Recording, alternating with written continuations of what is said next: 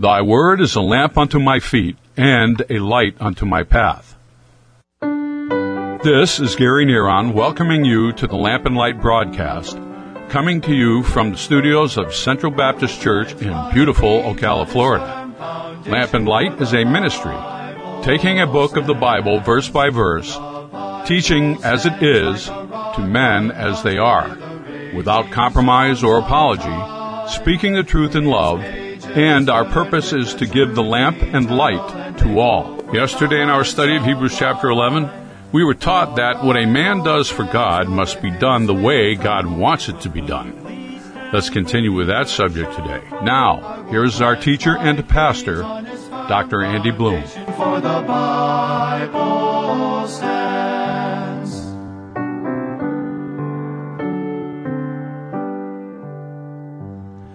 Creation is a fact. Now, in the world's eyes, it's a theory. But you see, to us, it's a fact because we accept it by faith. And one day, we know beyond any shadow of a doubt that it will be proven when we get to heaven. But until then, we accept it by faith. Now we see the pre-Noah people who exercise faith in verses 4 through 6. In verse 4, we read this. By faith, Abel offered unto God a more excellent sacrifice than Cain, by which he obtained witness that he was righteous, God testifying of his gift.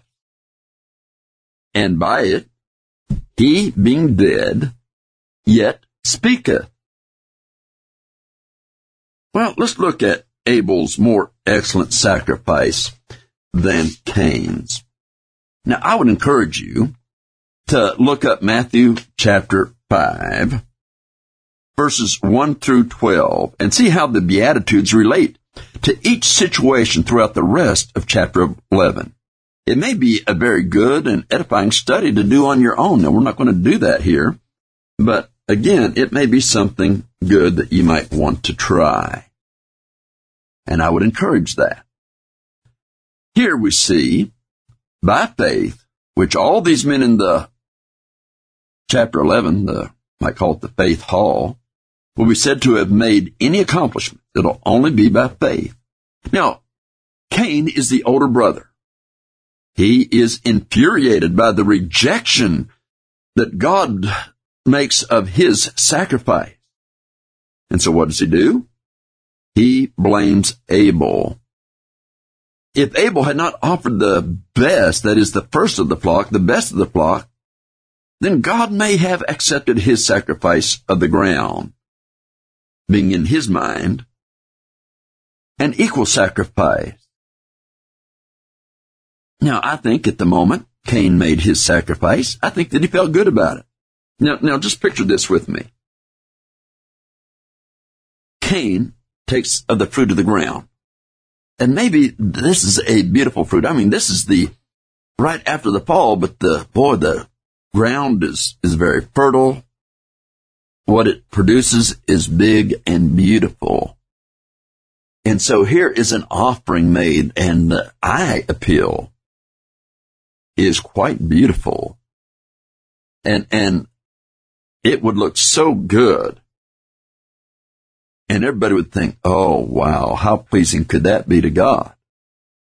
Whereas Abel's sacrifice is that he slits the lamb's throat, blood all over the place, and he burns it upon an altar. And to the eye of man, oh, how much better Cain's sacrifice is. Now perhaps his religion is too refined to slay a lamb. But isn't it interesting? It's not too refined to slay his brother. So we see here the world's first corrupted worship is manifested. And how did it manifest itself? It persecutes true worship. Now folks, we see God's response in several cases in the Bible when there is worship involving his name, that is wrong. There again, as we mentioned earlier, the golden calf, they you know that was unto Jehovah. When Nadab and Abihu in Leviticus chapter 10 offered strange incense, they were doing that unto the Lord. I believe that they thought that that was the best thing for the Lord.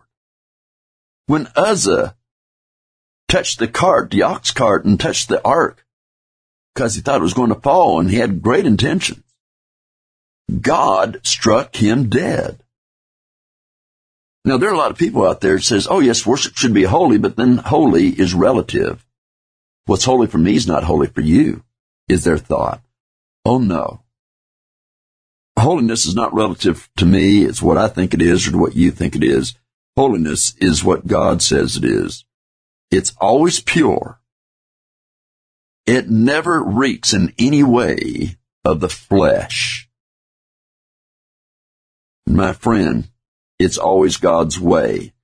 And what He has instructed in the manner in which to worship Him is the way it should be. When we decide to start appealing to the flesh of man, then we've lost the idea of worship because worship is not set up for the purpose of pleasing the flesh of man. Worship is set up for the heart of man to be able to recognize God and honor Him for who He is and for what He's done for man. Therefore, it must be holy and it must be acceptable unto Him.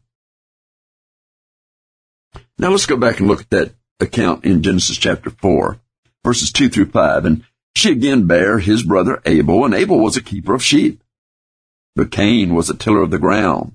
And in the process of time it came to pass that Cain brought of the fruit of the ground an offering unto the Lord. Now notice, he said of the fruit. Didn't say the best fruit, the first fruit of the fruit of the ground, an offering unto the Lord. And Abel, he also brought of the firstlings of the flock, in other words, the very best of the flock, and of the fat thereof. And the Lord had respect unto Abel and to his offering. But to Cain and to his offering he had not respect. And Cain was very wroth, and his countenance fell. Now most fundamental scholars believe that Cain was rejected because he offered of the fruit of the ground instead of a blood sacrifice, whereas Abel offered a blood sacrifice. And, my friend, that may well be the case. We're not told that Cain was specifically told what to offer. But we're told Abel's sheep were offered by Abel because he kept the sheep. That was his responsibility. Cain offered of the ground. The ground was his responsibility. Abel brings the best of his sheep. Cain only of the fruit of the ground. Perhaps he wants the best for himself. He doesn't bring the best. And isn't it interesting? The scriptures are very careful to distinguish this for us. Cain satisfied his flesh in his offering to God instead of giving God his best. And that always corrupts worship.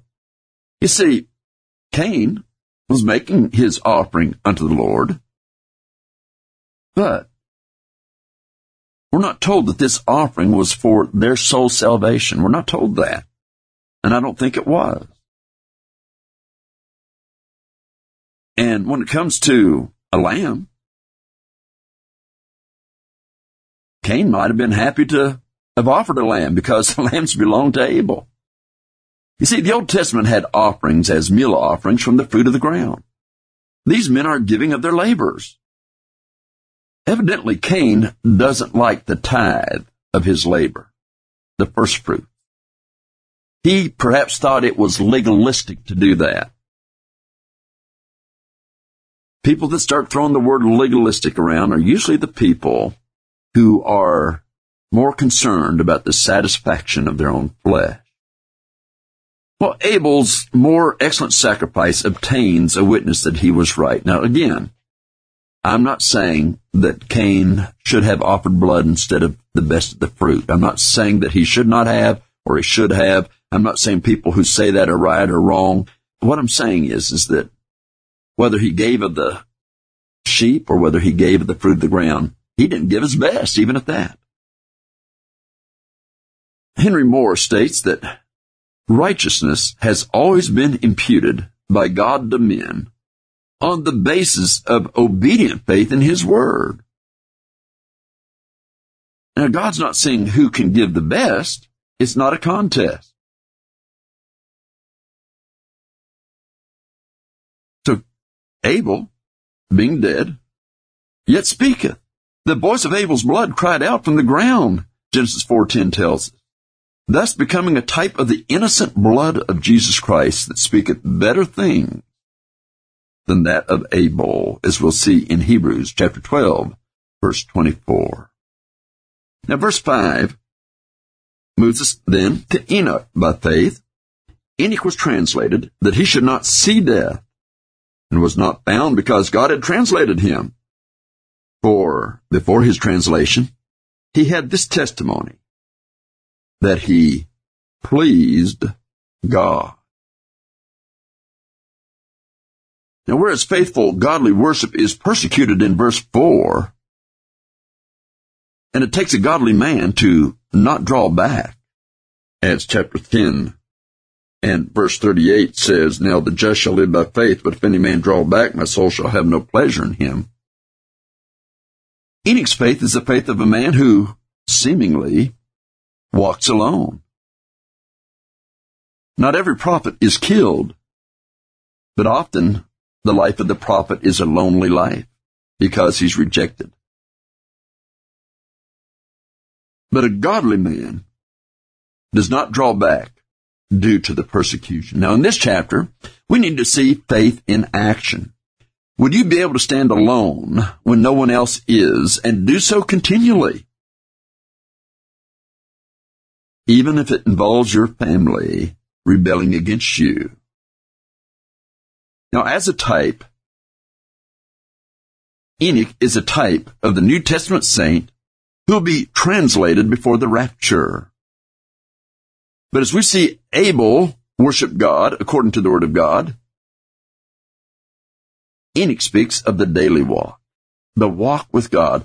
Again, both of these are based on the foundation of faith in the promise of God, in the Word of God, in the instructions of God in living this life. Now again, we saw Cain and there was a, there was a problem. The problem was that God told him, okay, ground's not going to yield its strength to you. When thou tillest ground, it said in Genesis 4.12, it shall not henceforth yield unto thee her strength.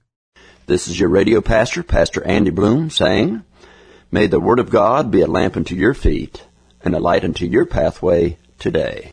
We want to thank you for listening to the Lamp and Light broadcast. If you would like a CD copy of today's message by Dr. Bloom, send us your name, mailing address, and include the radio station by which you are listening and the date of the broadcast. We would appreciate a gift of $5 to Lamp and Light Broadcast, 1714 Southeast 36th Avenue, Ocala, Florida 34471. You may also visit us on the website and freely download the sermons by clicking on the sermon library. That website is www.centralbaptistocala.org. Again, the address for the Lamp and Light broadcast is 1714 Southeast 36th Avenue, OCALA, Florida 34471.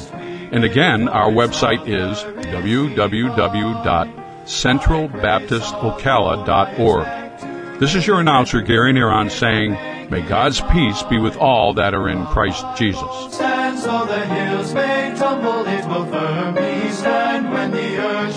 crumble. I will plant my feet on its firm foundation, for the Bible stands. I will plant my feet on its firm foundation, for the Bible